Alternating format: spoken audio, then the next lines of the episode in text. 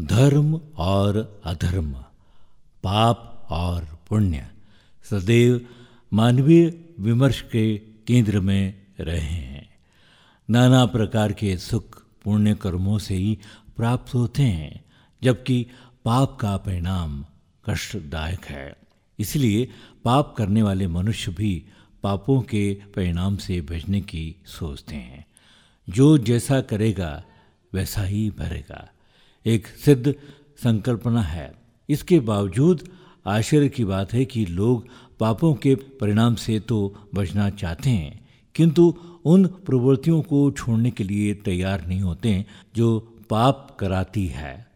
वही सुख सभी चाहते हैं, लेकिन परोपकार आदि पूर्ण कार्यों में प्रवृत्त नहीं होते जो सुख एवं संतुष्टि का साधन बनते हैं।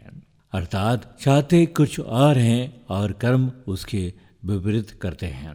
स्मरण रहे कि मन, वचन और शरीर के माध्यम से कोई भी पाप, प्रवृत्ति, आकार ले रही हो तो उसे रोकना ही धर्म है। अन्यथा आज नहीं तो कल पाप का परिणाम अवश्य भोगना ही होगा। इसलिए यदि नियति के कोप से बचना है तो फिर पूर्ण कर्म में ही प्रवृत्त रहना श्रेष्ठ है। पुण्य कर्म किसी भी प्राणी को दुख और कष्ट से संरक्षण प्रदान करते हैं। जितनी भी शुभ प्रवृत्तियाँ हैं, वो पुण्य है और अशुभ प्रवृत्तियाँ पाप है। इसीलिए हम शुभ में प्रवृत्त हो और अशुभ से बचे। इस चराचर संसार की व्यवस्था को सुचारू रूप से चलाने के लिए परोपकार बहुत आवश्यक है, क्योंकि प्राणियों का जीवन एक दूसरे के सहयोग पर ही आश्रित है। जब हम दूसरों के सहयोग या उपकार के पात्र बनते ही रहते हैं तो दूसरों का उपकार करना भी हमारा कर्तव्य हो जाता है।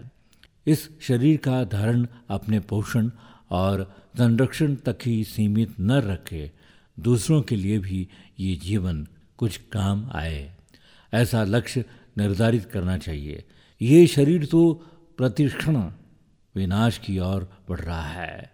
इसलिए इस शरीर से जो भी दूसरों की भलाई हो जाए, यही अच्छा है। इस शरीर से पुरकार के ज़रिए महान गुण प्राप्त कर लेना ही इस मनुष्य देव को धारण कर लेने की सार्थकता है। तो ये थी आज की बात, उपकार।